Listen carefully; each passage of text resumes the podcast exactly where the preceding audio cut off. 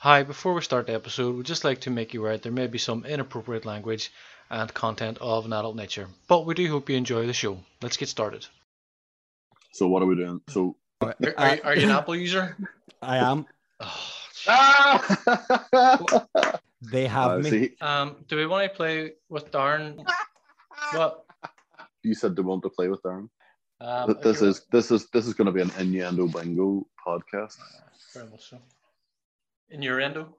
After this episode, it's the new thing. You're gonna play a song or what? You gonna shut up? Let's get into the show. Let's do it.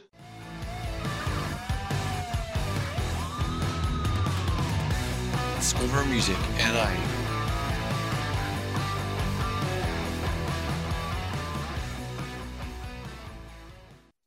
Ladies and gentlemen, good evening and welcome to episode 6 of the Discover Music NI podcast. My name is Corky, as you know. With me is my co-host, Kendo. Kendo, how are you? I'm good. Good evening. What's crack? All good, all good. Do you know what I realised when I introduced, not the last episode, the one before that, I called you my coast and not my co-host. Whoops. Sorry, we'll let it slide. Thanks. I appreciate that. You settling into your new surroundings? Settling in the new surroundings. The wardrobe's gone. It's see that?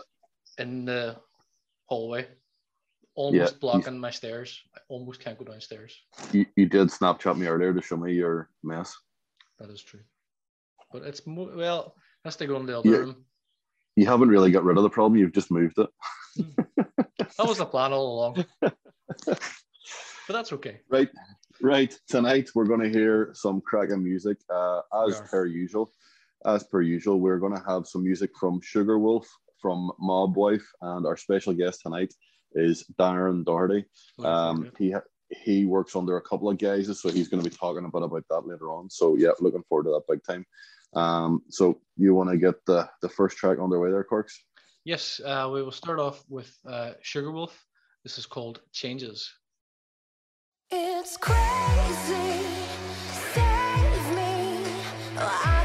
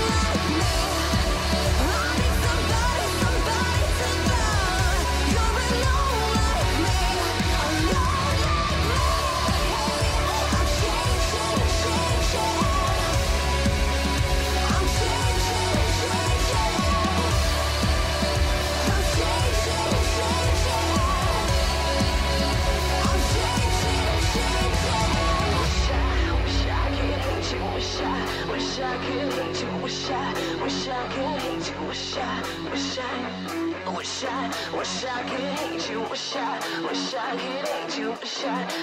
could hate you. Wish I.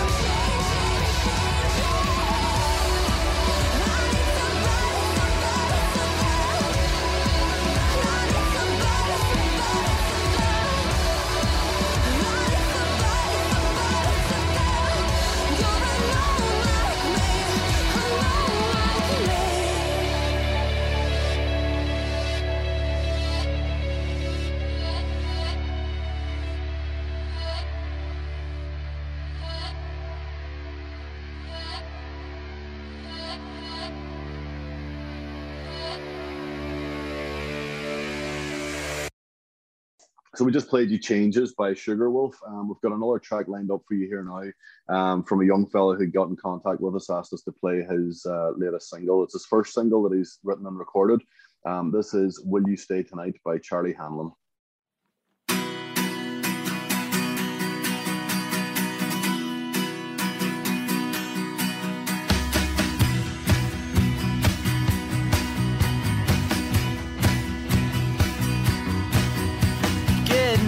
Early on a Monday morning, will she dance or will she cry? When you said I'm getting the stronger, there was no winning this fight.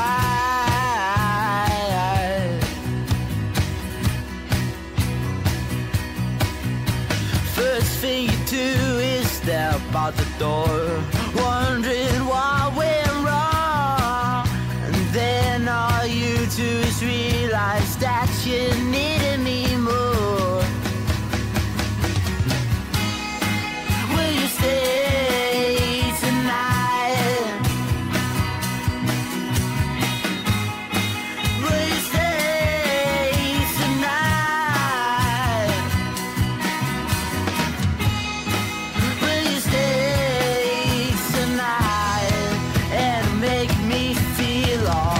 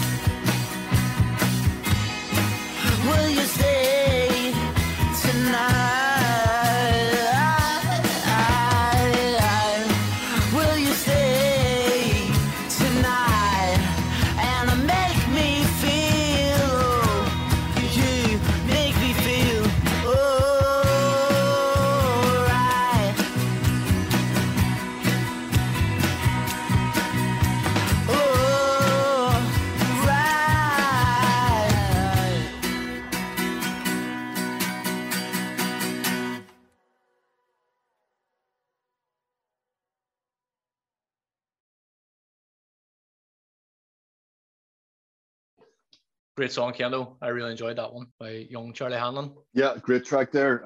Very catchy tune now. Hard to believe that's his first single.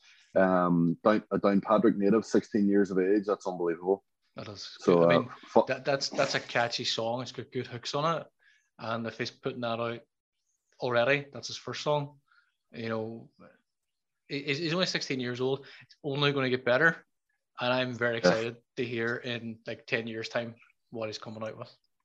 Absolutely, be following in Ash's footsteps in no time here, coming from the Downpatrick part of the world there. Who's Ash? Never heard of them. Never heard of them. I've only seen them about a dozen or more times. Is that all? Oh, just about the one dozen now. Good stuff. No, great song again. So it is.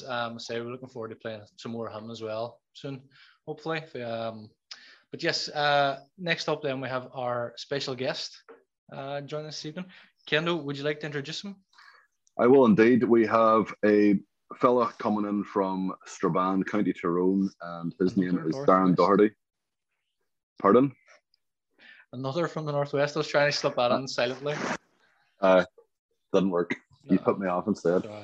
So we have Darren Doherty from Strabane, and he is involved with a couple of musical projects, so he's going to be chatting to us about those, so we look forward to hearing from him now. Without further ado, let's bring him in. Welcome, Darren Doherty, to Discover Music NI podcast. Welcome.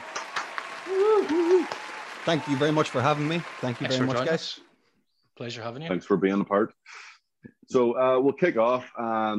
Bit of background with your music career, how it started, how long have you been playing instruments, what instruments are you playing, that kind of thing. You give us an idea what's what. Cool. No worries. I'm a long time I'm at this now, let's say. So I actually started playing guitar and singing in bands when I was 11, with a few local musicians that are quite well known as well, which would be Peter Doherty and Mark Donnelly and another fella called Corky Breslin. And oh, indeed, yeah, absolutely. And you know, so and we were doing the talent shows and all that sort of thing. We were basically an Oasis tribute band because it was 1997, you know. And what else was it going to be? Yeah, of course, absolutely. And you know, we did covers like Ocean Colour Scene and the Stereophonics were a big band for me. Yeah. We did a pretty good career for children. We you know, we played quite a big shows at the Guildhall in Derry at Halloween and at St Patrick's Day, you know, headlining these things often, you know. And the Seafood Festival in Portneau as well was up that direction, you know. We would do quite well, the festival circuit and all, and that was all by the time I was 15. So that was kind of how I earned my, you know, earned my money, you know, instead of a paper round or working and, you know, what you know, that sort of thing. But it was a colourful way to grow up, you know, in the pubs of Donegal. Indeed. But yeah, I did that. So play guitar, writing songs since I was 11 years old. Always the writing things that the one consistent through it all. Then about 18. I started an original band with my best friend, Omar Ben-Hassin, and a couple of guys from OMA as well, Jared McCrory and Stevie Rafferty. And it was like a progressive metal band called Odium Halo, because we were super into Tool and King Crimson and Rush and Pink Floyd. They're all still my true loves, you know. Yeah. And so we did that for a few years. That was a real learning experience. We made, you know, that was the first time really being in the proper recording studios, you know, making your own records, learning that side of things. You know, really trying to push something that was original that we believed in, you know. And then that band then changed, and me and Omar went and had a different band called Tapasaya, that were based in Strabane and then in Belfast. That's an unusual name. Yes, absolutely. It's Sanskrit. So we had, you know, at this stage, I had already had a run-in. I say a run-in. We were doing a fair bit of psilocybin mushrooms. So you know, it had. So you know, it led to this. We sort of took that kind of thing seriously, if you know what I mean. I know we weren't really, you know, hanging around in nightclubs, that sort of thing. You know, it was something that we took kind of seriously. So it led us to a book by Baba Ram Das, a really, really famous book called Be Here Now, which is from kind of the 60s hippie generation, you know. And that's where I located the term Tapasaya. I mean, strengthening by fire, which incidentally was the name of the first EP. But yeah, that was in Belfast. We relocated to Belfast and joined the music scene up there, and spent, well, I lived in Belfast for 12 years, but we were active in the music scene up there for about 8 years, I would say, 9 years. And that was a massive learning curve. Yeah, some of the best times of my life, being up there. That was during when there was a big boom in Northern Irish music, to be honest. That was when And So I Watch You From Afar came to prominence. Yes. When there was a little solidarity was the big event that they had up in Mandela Hall at the time, which has kind of gone down in history now as a really special moment, you know, when the community had come together and supported the local scene. So, and that really felt like being part of a movement, you know. It really did. And so I, great times as far as that. I'm only talking about music. Great times musically. Just to clarify. Absolutely. Because people will be listening going, are you sure you had a good time? I seen you. No, and then, so, and in about 2010, we started a Northern Light, me and Omar, after having a year out of the music scene. We decided we want to start a band that was kind of based on the principle of trying to spread positivity. I know it sounds kind of naff, like, but it was very much the intention, you know. And we were super in the 80s Rush at the time, absolutely obsessed. My favorite Rush album's Power Windows. Well, that and Moving Pictures. So it's heavy synths, you know, and we were quite influenced by Pendulum and The Prodigy as well. So you're kind of talking like a mix between those two things, you know. But we had a really good run of it for about 7 years. We had got a good bit of support from Radio 1. We did a live session for them. We played on it, all, you know, any singles we put out got played on it. We also managed to do Tenants Vital the same year as, or the same day as the Foo Fighters. But remind me to come back and give out about Dave Grohl, okay? Okay. Candle good, like that. Good. Oh yeah, excellent. Love it, love it. Come here, look, it's building drama for the show. It's what it's all about. We can build to it, like, you know. But no, as I say, we then from our intention was always to make a full album with the Northern Light, and we did. We started in, I think it was 2015. Or 2014, when we first went down to Neil Calderwood's studio in Manor Park. It's in Toom, and it's a stunning studio. He's a stunning producer and engineer, one of the best in the business that we have here. And it took us the guts of 2 years, really, you know, saving up for studio time, going back and forward. It wasn't like we were just, you know, able to go down and spend. It was graft. And then it got to a point in 2016 when I moved to Scotland. The band pretty much folded. We still intended to finish the record and put it out. But my life got in the way. And that kind of leads us to where we are now, sort of, you know? Yeah.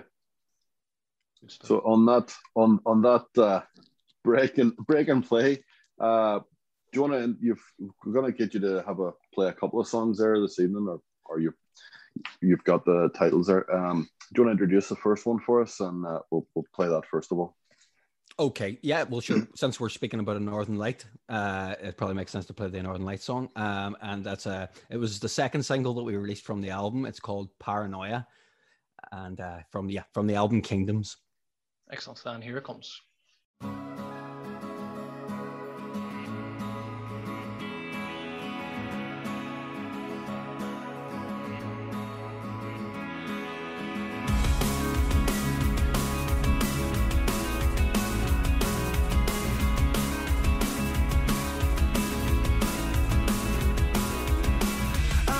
Since the last time I stepped outside, I've been hiding, but I can't hide from my mind. Yeah. And the waves they keep repeating, all the dumb fuck, shot lock, shit, soft enemies on. I've been hiding, but I can't hide from my mind. As the words grow power.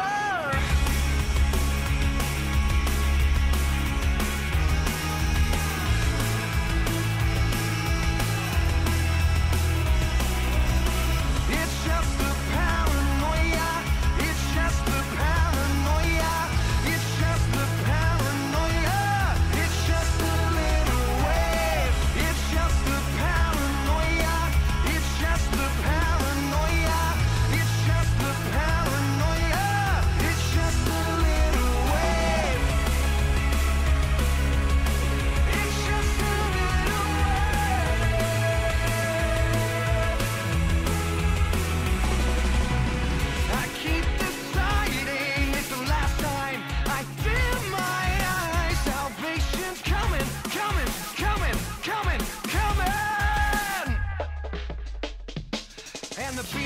keeps with turning. There's a poet out there somewhere with a voice who cares. I've been hiding, but I can't hide from my mind.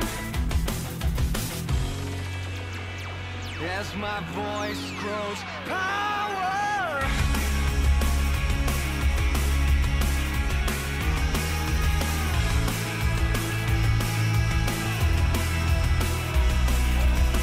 it's just the paranoia. It's just the paranoia. It's just the paranoia. It's just a little wave. It's just the paranoia. It's just the paranoia. It's just the paranoia. It's just a little wave. It's just a little wave.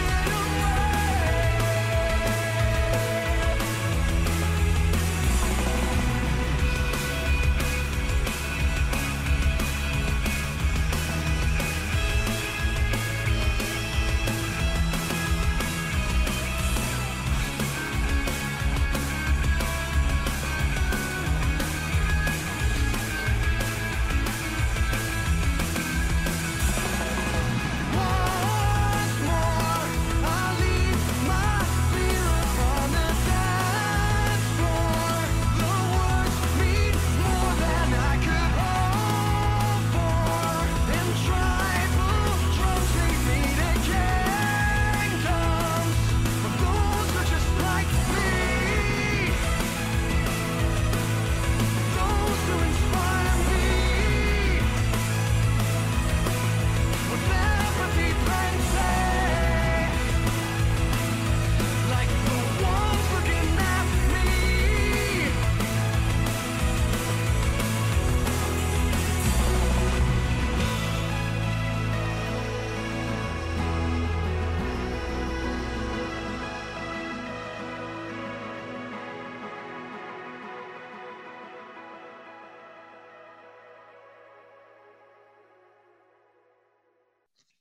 at me. Superb. That's excellent. I love it. Cool. That's the sort of thing that I like hearing that in the radio. I was going like, Shazam, who's that band? I want to hear more of that. That's down my street. That Cool. You can definitely hear like little influences there. You're talking about Pendulum. You can hear those little bits in there. You know, that's yeah, superb.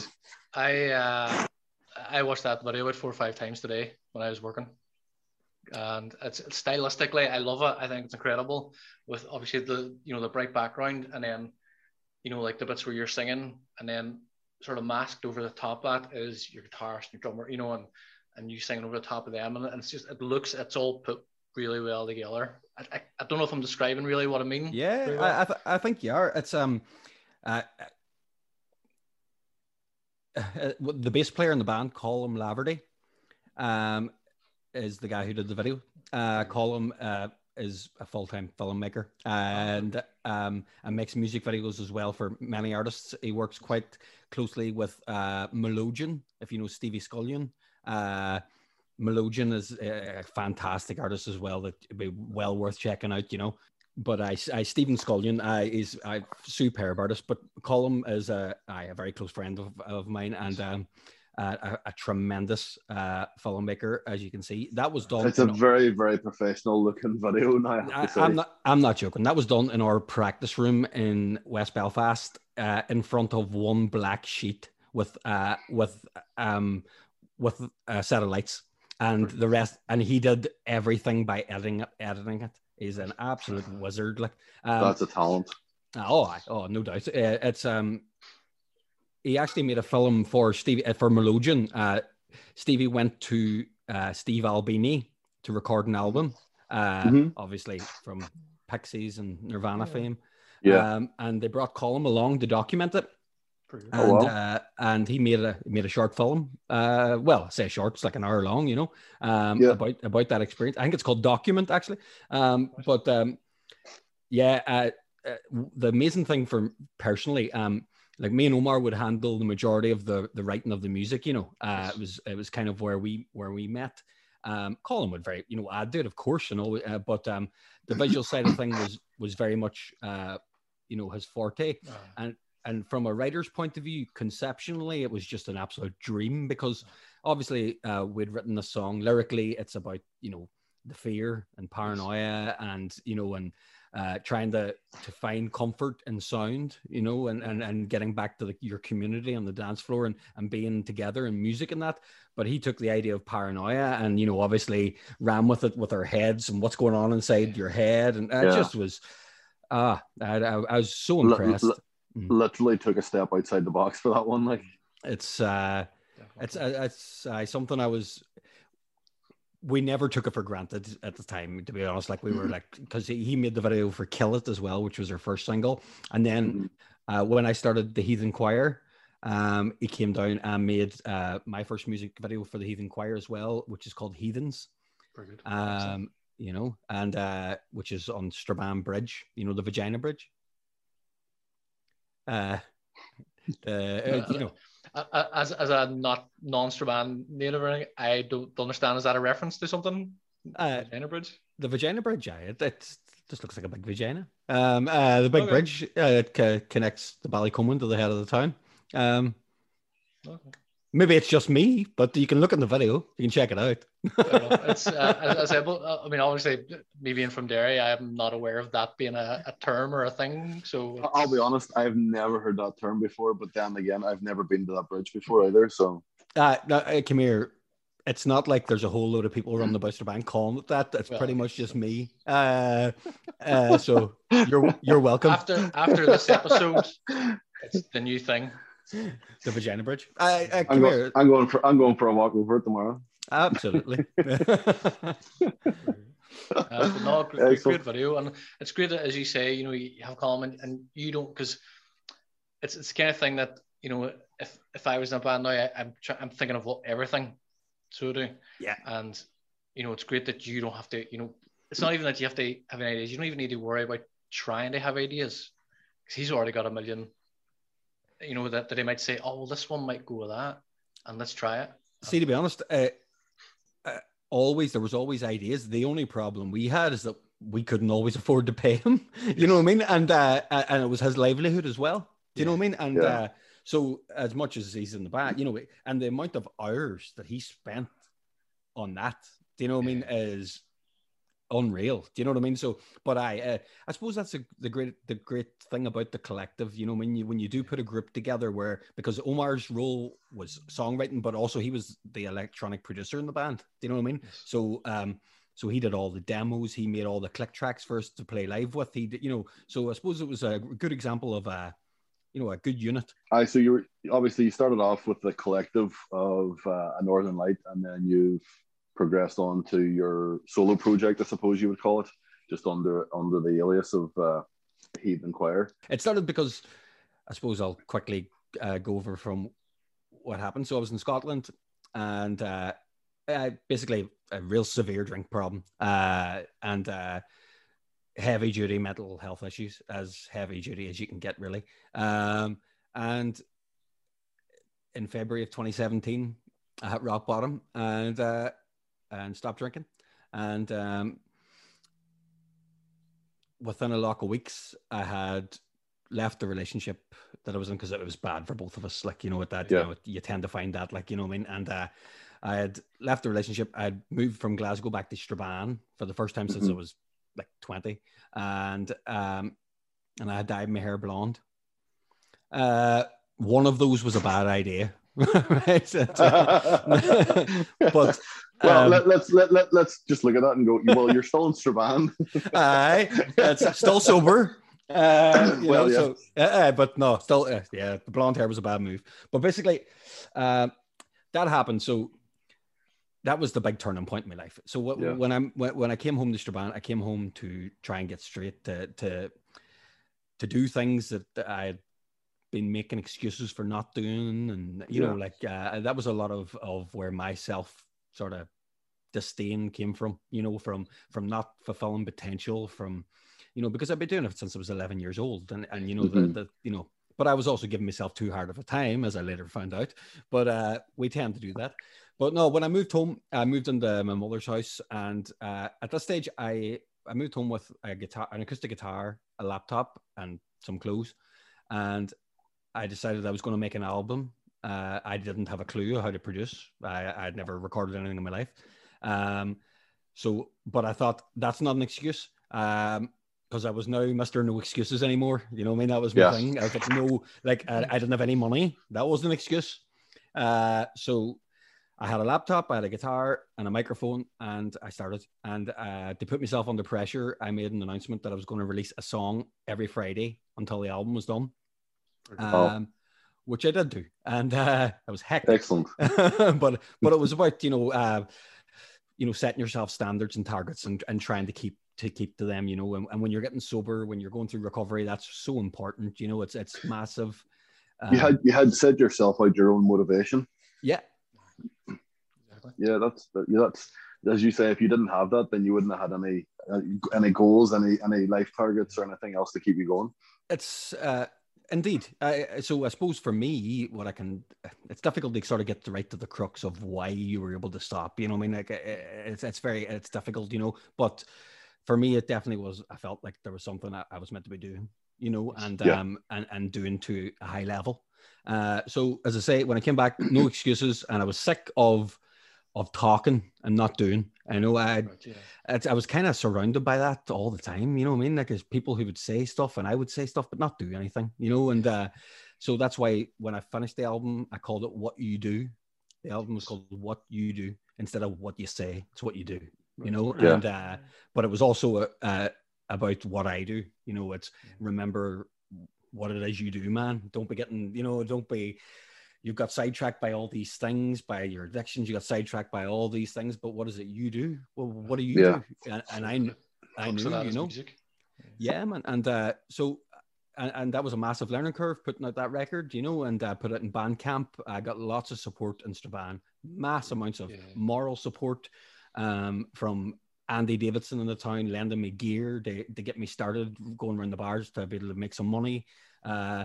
It was just moving back to Strabane was the absolute right move at the right time for me, which I wouldn't have believed when I was 18 because I despised it.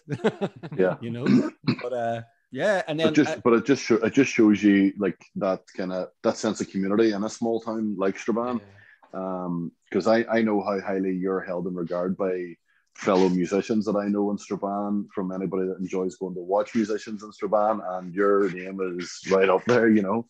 So just like hearing you talking about that sense of community, people looking out for you, you know, it's there, you know what I mean? I walked on the Dicey Riley's, and I have to really state, like, you know, when you get sober after drinking yourself to death nearly, you're incredibly vulnerable, you know, and it's like being shot out of the womb again, like, you know what I mean? You're so vulnerable, and I came down, and rather than judgment, I had Chris Henry and Dicey Riley say to me that I could have put on a night, any night I wanted, a songwriter's night, a singer's night, and the kind of support you can only dream about.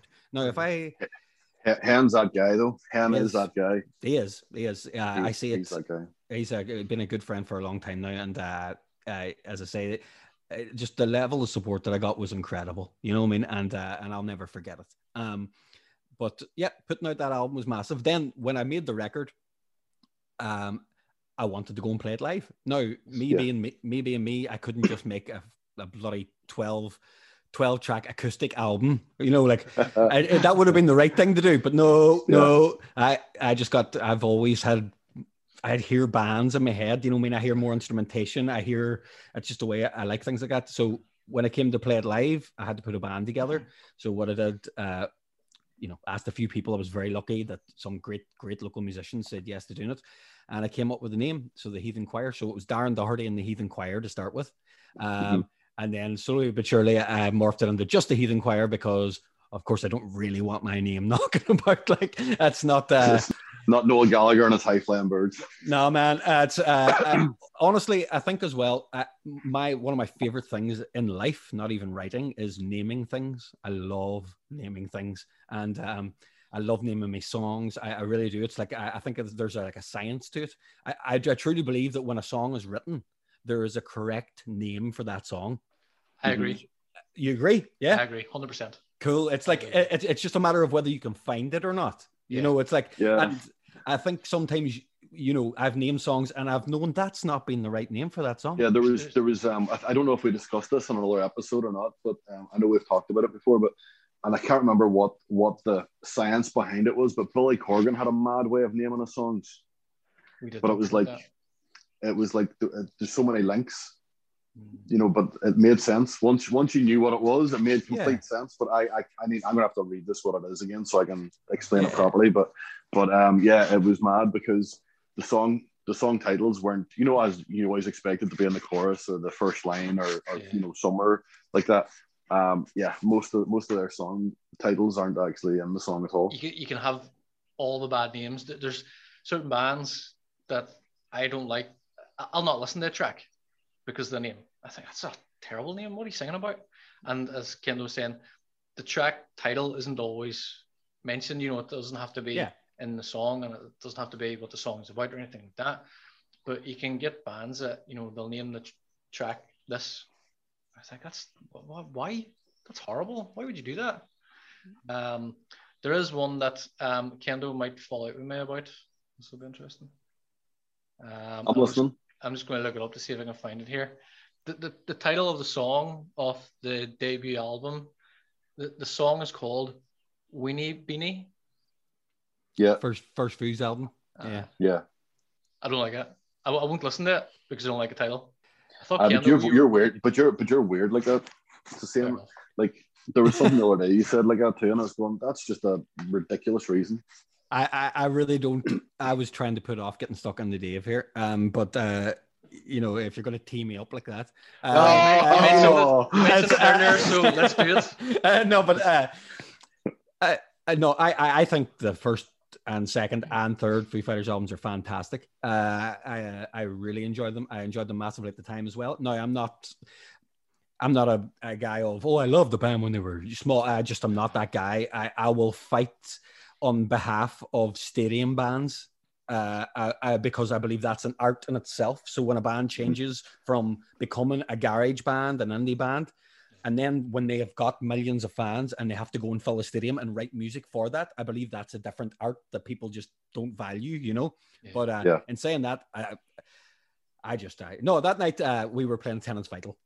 What happened was I was really looking forward to seeing the Foo Fighters because I had never seen them before, you know, and they played 3 hours and the Foos were unbelievable. Like it was unreal. Like they sounded class and everything. But what it was is that Dave went on a bit of a rant about electronic music, you know, and about you know, things not being the way they used to be and all.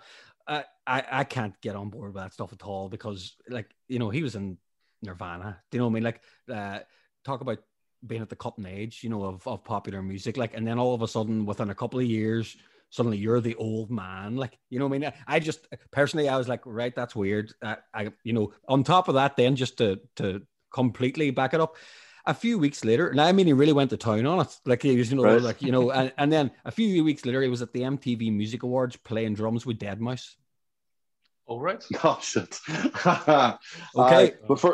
First of all, it's not really his form, to have that rant, but I know he has on occasion. Yeah. Stuff like that, but yeah, it's a bit because he's played drums with the Prodigy as well. And come here, don't get me wrong. Like I'd be okay with all the hypocrisy if he still wrote a good tune. Do you know what I mean? Like I you know, but I can't. Nah, it's the Pretenders. The last thing I heard that I thought was class. I'll be honest. A lot of the singles I like, and the first three albums, you're really good. But like a lot of the stuff, The singles are mostly okay. You know, they're all right, but they're not, as you say, like the Pretender and all that stuff, you know, the stadium fillers and all that. But yeah, the recent album, there's some good tracks in that recent one, but there was the ones where, as you say, went back to recording in the garage and all those sorts of stuff. And there's bits and pieces are all right, but it wasn't the true form of the band that I grew up listening to and loved. Yeah, they fall albums. Into the trap that all those type of bands fall into is, you know, they do so well, and that's because they're confined within this smaller space, and then they have to write singles, and a lot of bands do write great singles, but the album's not solid. You know, they'll have. Yeah. They'll have 10 or 11 tracks and two or three that were just filler. Honestly, it's not a hill I'm prepared to die on. Like, you know what I mean? So, and come here, music's subjective. Everybody, you know, loads of people love them. As I say, I just, there's an element of like, I don't know, it's a fall from grace. That's the reason, right? It's because it's because it was held in high esteem. Do you know what I mean? That's what it is. And then it's like, I really liked the documentaries they made. The Sonic Highway was one. I thought the documentaries were great. I thought the album was awful. But like, do you know, like, and again, that made me think, it's like, okay, so it's like each album has to have a gimmick now. You know, it's like, it's like, you know, every album has to have a gimmick, and you generally tend to find that's when the songs aren't that good. You know what I mean? Like, if you no, I was going to say, for me, if you compare the likes of Oasis, right? Now, again, I kind of slipped off a bit towards the last few albums. Too, I wasn't as keen on it. However, you look at the first three or four albums, and the albums and the singles, and then obviously the B-sides off the singles. Jeez, it's like, how many B-sides do you know by Oasis, and how many B-sides do you know by the Foo Fighters? No, Gallagher was drinking from some sort of magic fountain for about 2 years, and he wrote all those songs in 2 years, man. And he wasn't drinking. They fell into the trap as well. They started the likes of like your Little by Little and Lila, and you know, their stadium songs, and like the album. I mean, I'll always be a fan. The last album was the only one that I really listened to and I thought, no, I can't. But I'll back all the rest of them all day long for my own personal opinion. Yeah. But you do hear the decline in it, and it's fallen that trap where they have to write another Don't Look Back in Anger and another Wonderwall and another Rock and Roll Star, and it's expected of them every time. Yeah. And all the bands, they all fall into it as well. With the Foo Fighters, I seen them once live in 2005, and I vowed never again they see them. It was because Dave Grohl would sing a verse, and the verse has 4 lines in it, and I would sing the first 3 and then half of the last line, and the second half of the last line I'd be like, yeah, come on, you know, and jeering everybody, you know, getting everybody riled up. I remember you telling me this. And it's every verse of every song, and I thought, you've done that 10 songs ago, mate, fucking leave it alone. Yeah. That being said, in the same gig, I seen him doing Everlong acoustic. Well, he had an electric guitar, but he played it just him on the electric guitar. And then after that, the rest of the guys went off, had a quick drink or smoke or whatever. They come back on. Taylor Hawkins come out with a guitar, and Dave Grohl played drums, and they played one of his own songs. So that was pretty incredible too, to see those two back-to-back songs like that. Taylor's a big fan of Rush, like any self-respecting drummer. And a big fan of Pink Floyd. But no, that's come here, like, hey, that is what it is, you know. Aye, what's that? But let's move along. I say best band name ever. Taylor Hawkins and the Coattail Riders, the best band name I've ever heard. I love it.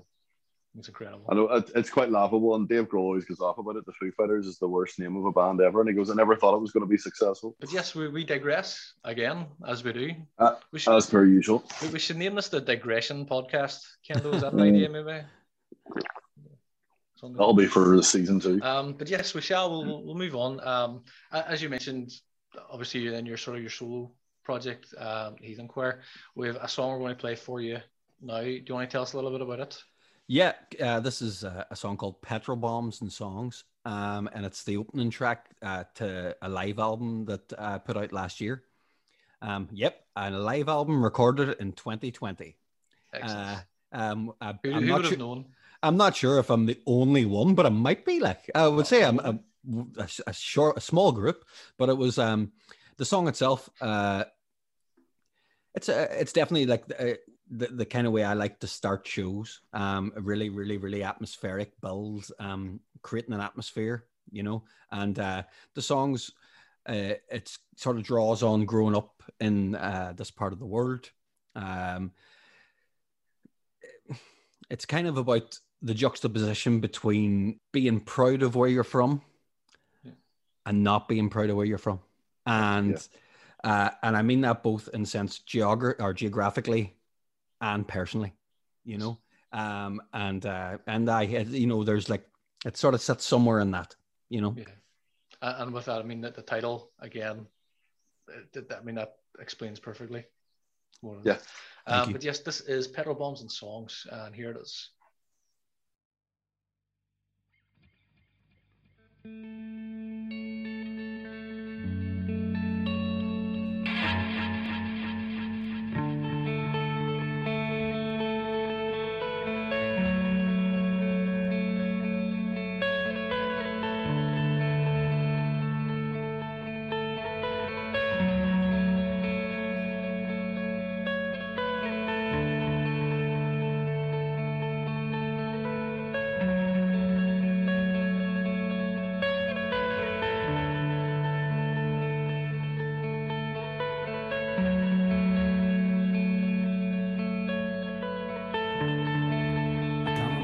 first time I heard your rock and roll. Can't remember where I was or how old. Amongst the thousands of things that were similar about us to the rest of the street, there was this thing.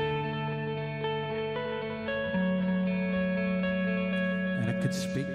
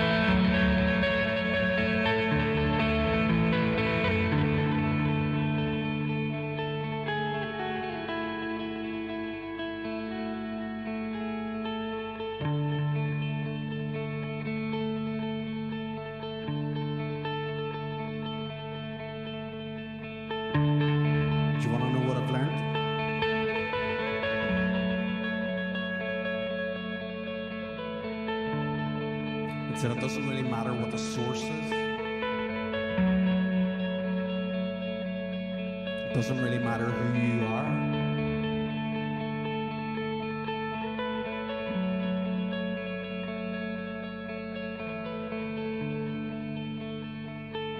Because this is my yard. I'll take you walking when you're on my way. Show you places where you long to stay. You meet people with their hearts so true. You can leave, but you be back soon. I'll take you walking when you're on my way. Show you places where you long to stay. You meet people with their hearts so true. You can leave, but you be back soon. You can leave, but you be back soon.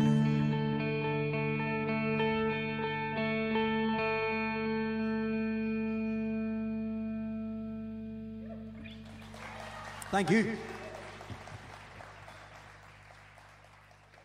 Ah, brilliant. I loved that. First time I heard that. Loved it. Love it. It's a great song. If I didn't know that it was a live version, I was expecting, like, sort of halfway through, you know, drums to come in and start getting heavier. I could hear strings. I could hear everything on it. And just, yeah. Had it not been obviously a live version, I would have been expecting that. You have a gorgeous track, so it is. And yeah. It's really, like, your writing's very poetic as well, and you know everything you explained before the song, you know, it's, you can see where that all comes from. It's very powerful. Yeah, there's a real narrative to it. Like, it's, you know, listening, just sit, close your eyes, listen to it. Beautiful. Thank you very much. It's it's interesting because when, as I mentioned before, when I was in a Northern Light, we had kind of a mission statement. Do you know what I mean? So like, we had, you know, criteria. So for example, there's a song on Kingdoms called March into the Light. And when I was writing that song, I was in a very bad way. Like I was brokenhearted. And, but because halfway through writing it, when I come to the pre-chorus, immediately in my mind, I thought, well, if I'm going to use this for the band, it needs to have, it needs to turn, you know, it can't just be sad. Do you know what I mean? So yes. So that's why then the chorus went poof, you know what I mean? And it's about, and that's where that was the criteria I was writing for. Whereas in with the Heathen Choir, with my own thing now, it's a bit more, it's very autobiographical. I'm a absolutely enormous Frightened Rabbit fan. I've seen them 10 times. Met Scott Richardson, absolutely devastated by his death. I mean, absolutely devastated. And I would have I felt very much a kindred spirit there, as in somebody who said things that made your blood curdle. You know, and I kind of like that moment in the song, you know, if you can say the one thing that, you know, that maybe you shouldn't, you know what I mean? And, you know, and like, that's, so the Heathen Choir, that's kind of what I'm the road I'm on with that band, you know? Yeah, well, Frightened Rabbit, I unfortunately only kind of discovered him somewhat a short time, you know, before sadly he passed away. You know, very, very sad even to read about it. As I say, I'd only just discovered the band. I was reading about it. I was going, like, that's so sad. You know, it's such a sad story, you know, that's happened, you know. And for anybody, obviously, it's awful to hear those things. But whenever you kind of have that, obviously it wasn't a big connection for me, but it was, you know, you've made that discovery and there's that sense of connection then. You're sort of going, it's awful. The first time I seen them was in Mason's upstairs in Derry, upstairs in Mason's. Very special night. You know, I didn't know that much about the band at the time when I went to the gig. I knew a few songs and really liked them from the word go, you know. But I seen them 10 times, as I say, in different places. I seen them in Glasgow, Galway, lots of places. But something happened at those shows that I don't think I'll ever be able to get again. And that was... Scott said the truth, no matter how ugly it was. And the thing is, there was a victory in saying these things together, you know, saying I want to die together, or saying I might drown myself tomorrow together, because he didn't. We were there together singing about it. Do you know what I mean? There was a victory and a communion in that. And I'm not joking. It got me through a lot of the darkest times of my life, that there was this guy who felt the same, you know. And I am far from the only person who felt that way. Because, you know, there's a lot of people that he's got a charity set up in his name now. His music will live on, you know, forever. But it's one of those things for listeners. Whenever, you know, they're saying about things like that, I get that. I know what he means. I know what he's thinking or feeling. It's like he's singing to me. You know, it's kind of one of those. Oh, 100%. It was like when the last album came out, I was living in Glasgow, and they're a Scottish band. And I was living in Glasgow, and I was knee deep in alcoholism at this time. And a lot of that last album, Painting of a Panic Attack, he talks about it openly. Like one of the songs called I Wish I Was Sober, you know, and the first song on the album is called Death Dream. Like he was skating, that he wasn't pulling no punches, you know. And I like at the time when the record came out, I was simultaneously comforted but also worried about him, you know. And rightly so, as it proved, you know. I think that was the biggest fear, was that, like, for the band and the family and everything else, friends and so on, was I think everybody kind of knew but didn't want it to be true. That was kind of the thing. It's I know. I honestly, I always, in my cover sets or even in my original sets, I always try and play one of the songs. I will for the rest of my life. I've got a chest tattoo right here. That was horrendous to get. Oh man, I did not think that through. But and you know, it's kind of romantic now, but as I say, to bring it back to the Heathen Choir and what I was talking about, funnily enough, the first song on What You Do on the album that I wrote when I came home, or that I recorded, the first song's called Tiny Steps. And no joke, but that's that I wrote that song in Glasgow the day I stopped drinking. And that, in the process of writing that song, I made the promise to myself. Yeah. Like it was, and it's crazy that I've got a song, you know, that, that I can literally sing, that process in my mind happened, like, but it did. And I'm very grateful for it, but there's a lot of Frightened Rabbit about that, you know, like if you listen to that song, it sort of goes, it climaxes in like the repeated line at the end, which, you know, they would have done quite a lot. Like and I have another song that a lot of people like called London Bridge. And that's almost my tip of the cap to Scott, you know what I mean? Because he's a Scotsman and, it just is such a massive impression on my life, you know, and I'm going to cry. But anyway, change the subject. Something that we ask a lot of people too is good and bad gigs that you've either been to or you've played at. It's quite an interesting, we've had quite a few interesting conversations around that. Do you have any particular standouts that either somebody you've gone to see or that was particularly good or bad, or something you've done that's been particularly good or bad? I've been tons of really brilliant gigs. I remember actually, I was telling a story recently.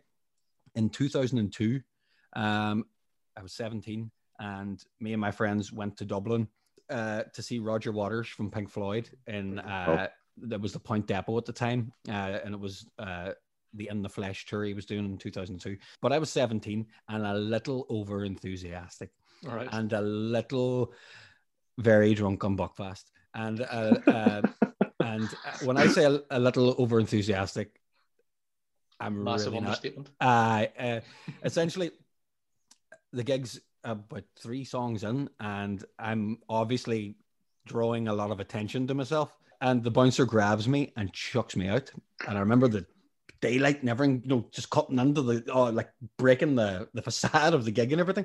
And and luckily enough, one of my friends, Kieran, had followed me out, and I was on the ground making another show myself, like, you know, begging to get back in. Eventually my mate Kieran talked them and they let me back in for some reason. And then I got to stay for the rest of the show. It was absolute, but that wee moment of it being taken away from me, this is so early. Oh God! It was during Mother, the song Mother. It was like fourth on the set list or whatever. I remember. I'll never forget it because it was almost the worst night of my life. You know what I mean? For about for 2 or 3 minutes. And then luckily enough, I got back in. I was very well behaved from that point on. Just sang my heart out. As far as like per shows and stuff goes, we've had plenty. We've had 3 car accidents on the way to gigs. And then having to go and play the gig, and then all the power going out at the gig, while you're on. This was in Oma and Molly Sweeney's. I remember it was like a battle of the bands, and the PA and everything fucked up when we were playing. I barely remember the gig because I was still shell shocked from being in the car accident. Everybody was okay. This is why we're allowed to laugh. You know what I mean? It was all good. Everybody was okay. But I remember, and then they had the audacity to place us second. That's it. It's like the band we interviewed, Winona Bleach. They were chatting about recording their album, and they were chatting. A guy they knew, I can't remember if it was a producer or a mixer or something like this, but he said they went to Portugal, they recorded last year, and they haven't been able to put it out because of COVID and all that. And they were telling him the story about going to Portugal. And he said to them, you can't sell an album without a story. Winona Bleach, a Northern Light played with them guys quite a lot when they were called R51. They rebranded and that, but a great band. Really nice people. Absolutely. They were. And it was Johnny and Mel. The two nicest people you could ever. They really are, man. When we were looking to put out Kingdoms last year with Northern Light, they were hooking us up with vinyl recommendations and all, just been super nice. Like, will we get into your recommended track? Yeah, absolutely. Is it Shanna? Shanna, yeah. Shanna, Hilo. It's Hilo and the Tribes featuring Shanna, is it? Indeed, but Shanna's the one that we're sort of promoting. She's a real talent, and I mean a real talent. But this is a real beautiful song. Our teens don't write diaries anymore. You're on about song titles? Boom. There you go. you know. And here it comes.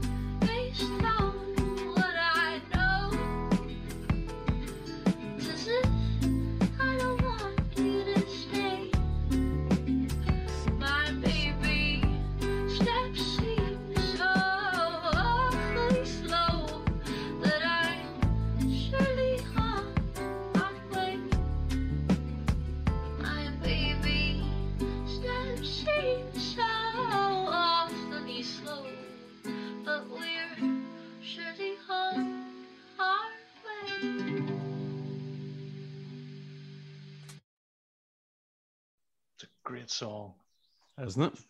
Super song. It's so like sort of unassuming. So it is. It's gorgeous. The unassumings are really nice. See the confidence you have to sing like that. Wow. You know, that sort of. I think it's absolutely incredible. It's a super alternative to what because obviously these episodes are loaded with lots of guitar music because that's the staple of what's around, really. But it's lovely to have something like that. It's quite refreshing to get something a little bit different now and again. Yeah, absolutely. And it's what's the right way to explain it? The sound of her vocal. It's got that kind of, as if it's played back through like a busted stereo, almost kind of. Vintage, like a gramophone almost, you know, getting that crackling of the vinyl kind of effect. It's produced really well, like it really is. It's interesting production, like, you know, it makes you think, and it's and you're like, oh, so a few interesting things together, and then you know how delicate her voice is, you know, and how masterfully she uses it.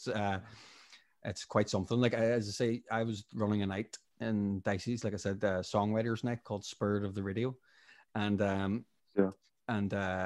Shanna come on and played it a few times with Finbar, who's also in their band Tramp, and you talk about, you know, making an impression. My goodness, like you might know Mickey Ferry from Strabane as well, who does radio DJ and Derry and that, and he's blown away as well, big supporter as well. Like, you know, certainly one to watch, no doubt about that. Definitely, because that's the first song, obviously, because that's Shanna and.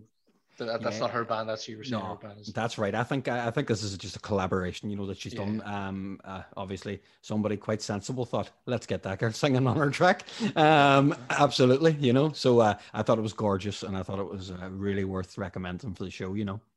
Definitely. Yeah, and thank you very much. That's a great recommendation. So it is, and that's again, that's part of what we're doing. That's why we're asking, you know, our guests like yourself and everybody, because, you know, we want to play your music as well. You know, we've couple of great tracks from me this evening, plus the one Gary recommended to us a few weeks back, and then we always thought, you know, it's great then that obviously, you know, Shanna, and sort of we want to produce. We wouldn't have known about her probably. Now this time it might have taken us maybe a few months, maybe a couple of years to ever hear of her. But the fact that we have it now, and it gives us and anybody that's listening, say, oh well, actually, hang on a minute. Yeah. You know, I'm not from that area. I wouldn't have known about that. Let me dig out more of that and go and listen more and just expand your horizons. It's I think you know, what is it? I'm 36 now. I don't know, you know, you guys, but you know, the world changes really quickly, and I think it's kind of like my responsibility to keep up to date with it, you know. I have a great fear of being an outdated old man, and so like even following you know, Shanna and her band and other younger artists around the country has been really informative for me, just to keep up with things, to keep up with the change of the tide, like, you know what I mean, it's just been really informative, and on social issues, especially on social issues, to be honest with you, because you know I like being where the fight is. You know what I mean? I think that's where the best art comes from, like, do you know what I mean? Yeah. And the young people are normally flying that flag, aren't they? You know? Yeah. Like one of the things, obviously, it's in the title, you know, Discover Music NI, but if you listen to this episode in full when it's done, and you're walking away listening to, you know, getting a band name or an artist name of somebody you've never heard before, then, you know, we've done our, you know, we've kind of done that right. And then if every listener goes away going, oh, I really like them, or like that, you know, oh, that guest was really good this week, or, you know, if they're going away going, I want to listen to more of that, then we've kind of spread the word in the right way, you know, it's been done the right way. Absolutely, know? Guys, one of the things that, having been in the industry in this country now for a long time, one of the things that I can say is there's an attitude of, it's a local band, you know, it's a local singer. The reality is now, local bands, local singers, are as of good a quality as you'll find anywhere, for a variety of reasons, you know, due to advancements in technology, due to advancements of the country, due to, you know, lots of different things. And I think what you're doing will go a long way to helping that. You know what I mean? People hear the quality that, you know, Gav and Gary are on with it, and the guys in Winona Bleach and Shanna, you know, like Lauren Bird, like, you know, the quality's all there. I think for a lot of people, you know, they're just used to the staple of, if they're not on TV, you know, or if they're not from somewhere else, they're not proper. I think that's us wrapped up then, I believe. Come here, thank you very, very much, guys. Honestly, thank you so much. I wish you all the best, Wade. I really do. Thanks, Darren. And likewise, best of luck with all the music going forward. Keep it up, because some sensational stuff there. So. We'll get it out there, get more people listening to it and buying your records, and hopefully we will get to see you live someday soon. Yeah, oh no, we will. Don't you worry, that's coming. That's coming soon. We'll be championing it all day long. Oh, boom, baby! Thank you very much, guys. I honestly, no worries. Peace and love. All right, see you again. All the best. Take care. Cheers. Bye bye. Oh, great guy again, huh? 100%. That's nice one. We've been just blessed by great guests. I think it's literally took the words out of my mouth. I think it's one of those things too that everybody's so passionate about, not just about their own music, but about the music that, you know, that basically they're passionate about the things that we're trying to do, and they want to get as much music out there, and they love speaking about music, and it seems like everybody knows everybody as well. Thanks very much to Darren Doherty for coming along and having a chat with us and playing a couple of cracking songs there. We're going to play a song from another singer-songwriter called Luke Watterson, and this is Cold and Dry. Oh, it is.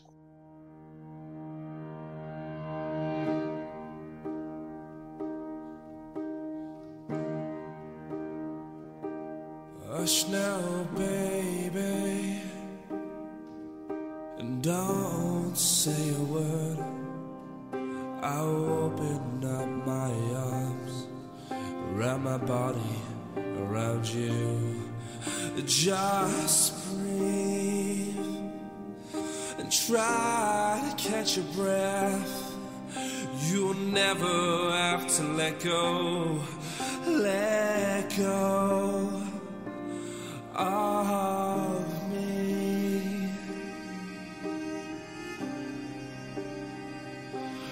Of me.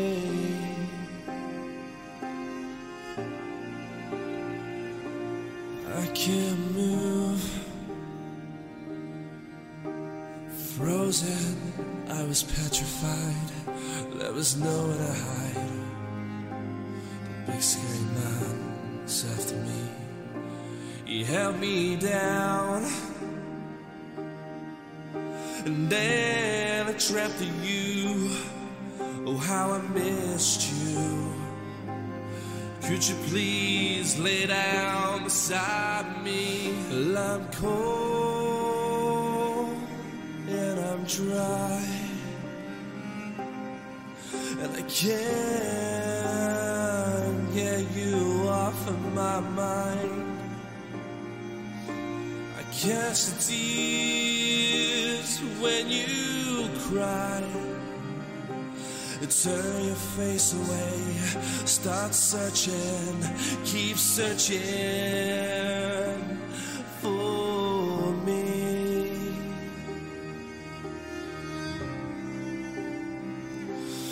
For me.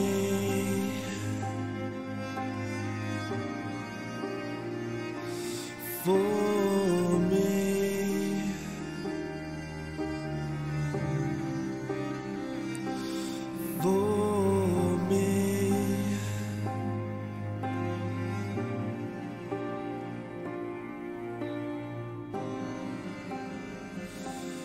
Can you hear me?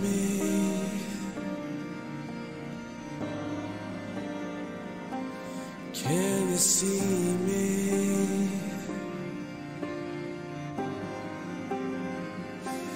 Can you feel me?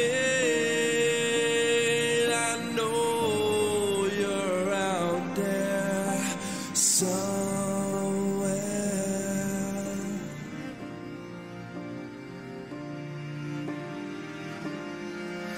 I'm cold and I'm dry, and I can't get you off of my mind. I catch the tears when you cry. Turn your face away, start searching, keep searching. For me,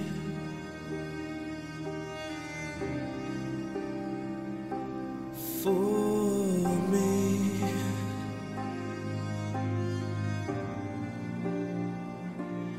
for me,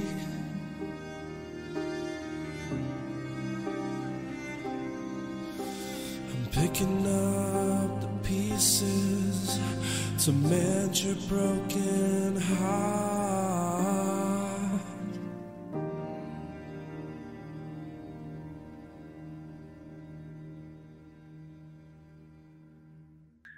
Another great track there this evening, Luke Watterson, County Down native, seems to be doing a bit of travelling around, playing his trade. So yeah, over to you, Corks. Great song again, absolutely. Definitely recommend everybody keep an eye out for him. Excellent, so he was. So next time round we have music from Ferrell's, Rory Nellis, and our special guest will be Modern Rome. Looking forward to that. Yes, so that's us pretty much for this evening. Again, thanks to Darren for coming on. Been great having him. We're going to play out this evening with our final track. This is Mob Wife, and the track is called Wrist. Like one of these. Good night. Good night.